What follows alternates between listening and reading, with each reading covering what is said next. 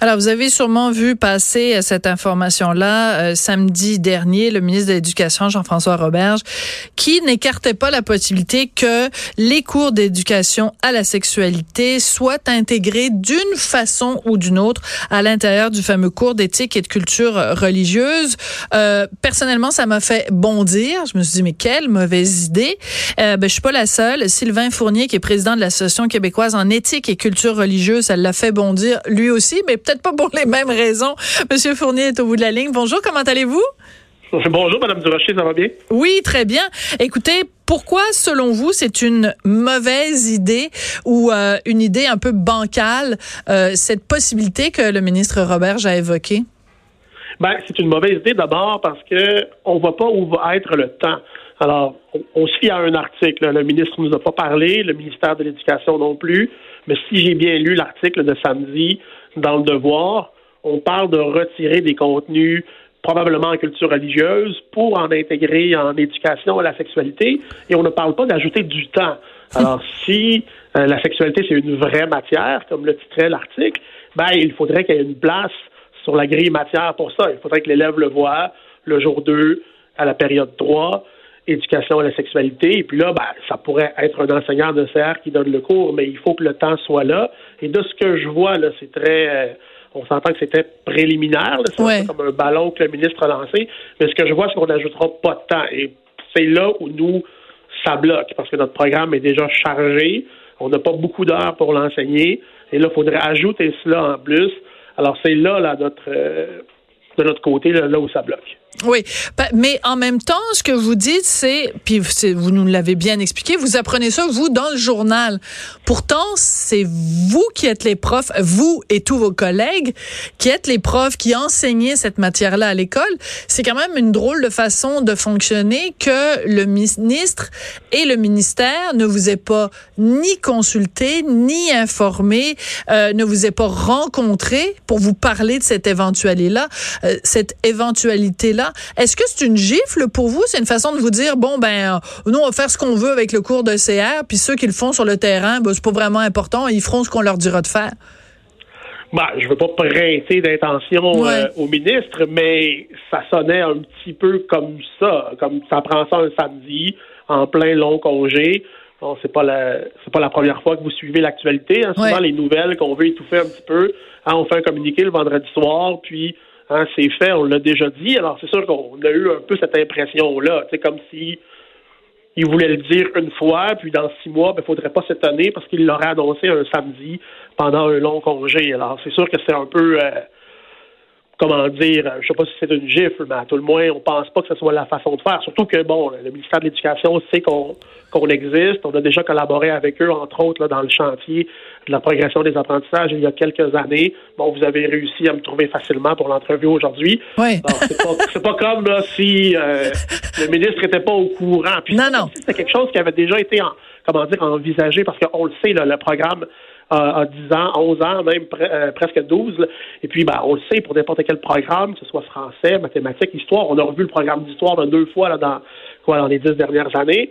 Alors, à un moment donné, c'est normal de s'asseoir et de dire ben, qu'est-ce qui va, qu'est-ce qui va pas bien, qu'est-ce qu'on peut améliorer? Alors, ça, on s'y attend, ça fait longtemps, là, ça fait trois ans, depuis que le, le ministre Proulx avait été un petit peu là, acculé au mur par mm-hmm. Alexandre Cloutier à l'époque. Puis là, il avait dit le cours est en révision, mais on s'entend, il se passait rien. On avait vérifié que les fonctionnaires, ils avaient voulu sortir un petit peu d'impasse à l'Assemblée nationale. Puis là, nous, on avait contacté le ministère, puis on nous avait dit, ben, Sylvain, inquiète-toi pas, quand il va y avoir quelque chose, vous allez être avisé. Ah euh, on, on refait pas ça sur le coin d'une table. Là, non. programme, ça prend des mois, voire des années.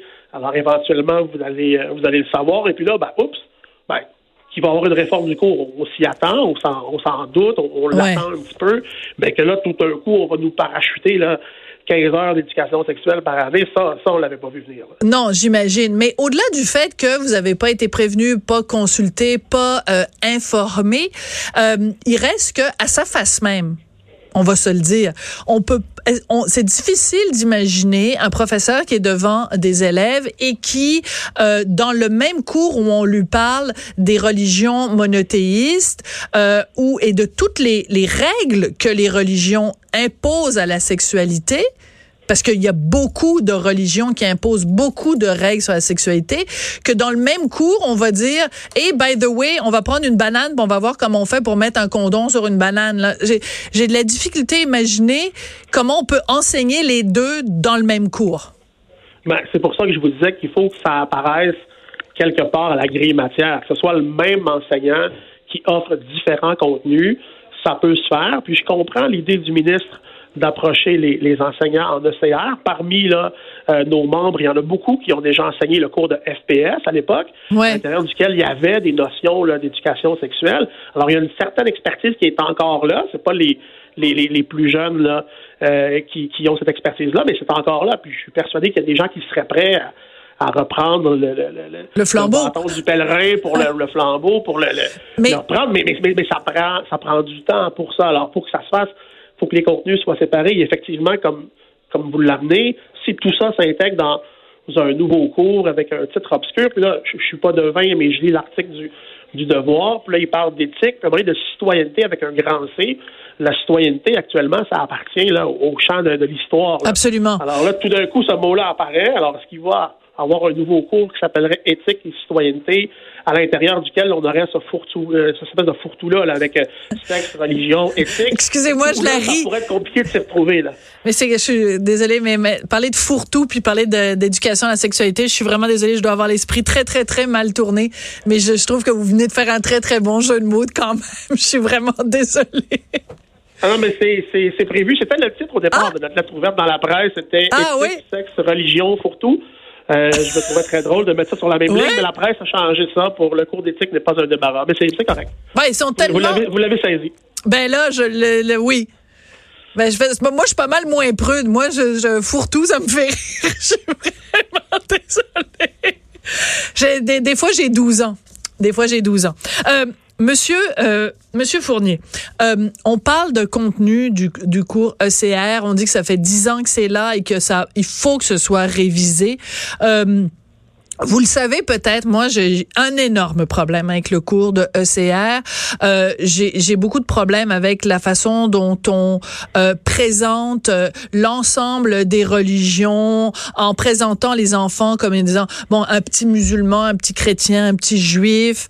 Ben, pour moi un enfant n'a pas de religion. Pour moi un enfant avant 18 ans ne peut pas adhérer à une religion ou à une autre. C'est la religion de ses parents. Euh, L'autre problème que j'ai avec le cours de ECR, c'est quand on banalise des choses comme par exemple le ramadan. Puis je le sais, je l'ai vu dans un des livres de mon fils, euh, où il y a une petite fille qui fait le ramadan, puis son ami lui dit, oh mon Dieu, ça doit pas être drôle pour toi, tu sais, de de pas manger pendant le ramadan. Puis là, les questions qu'on pose aux élèves, c'est c'est très vilain de juger le comportement de Fatima qui fait le ramadan. C'est ce, ce ton gnangnan des cours d'éthique et culture religieuse qui, moi, me dérange. Est-ce que vous seriez prêt, dans le cas d'une révision du ECR, à changer le discours par rapport aux religions? Ben d'un, le discours, c'est pas celui-là, c'est celui-là peut-être que vous percevez dans certains cahiers d'activité ou dans certains manuels. Il faut savoir qu'il y a un prof en avant de la classe. Euh, au primaire, je ne sais pas, mais au secondaire, je connais très, très peu d'enseignants qui utilisent des matériels, euh, du matériel là, comme des, manuels et des, des cahiers d'activité. Il y en a qui le font. C'est vrai que parfois, il peut y avoir là-dedans des choses où on peut se questionner comme, comme vous le faites, mais c'est vraiment pas l'esprit euh, l'esprit du cours. L'idée, c'est vraiment d'amener les élèves à comprendre ben, d'abord ses racines. Ici au Québec, il y a une culture chrétienne qui est là. On mhm. peut pas, on peut pas, on peut pas éviter ça. Je veux dire. Alors, Mais pourquoi on ne l'apprend pas dans les cours d'histoire?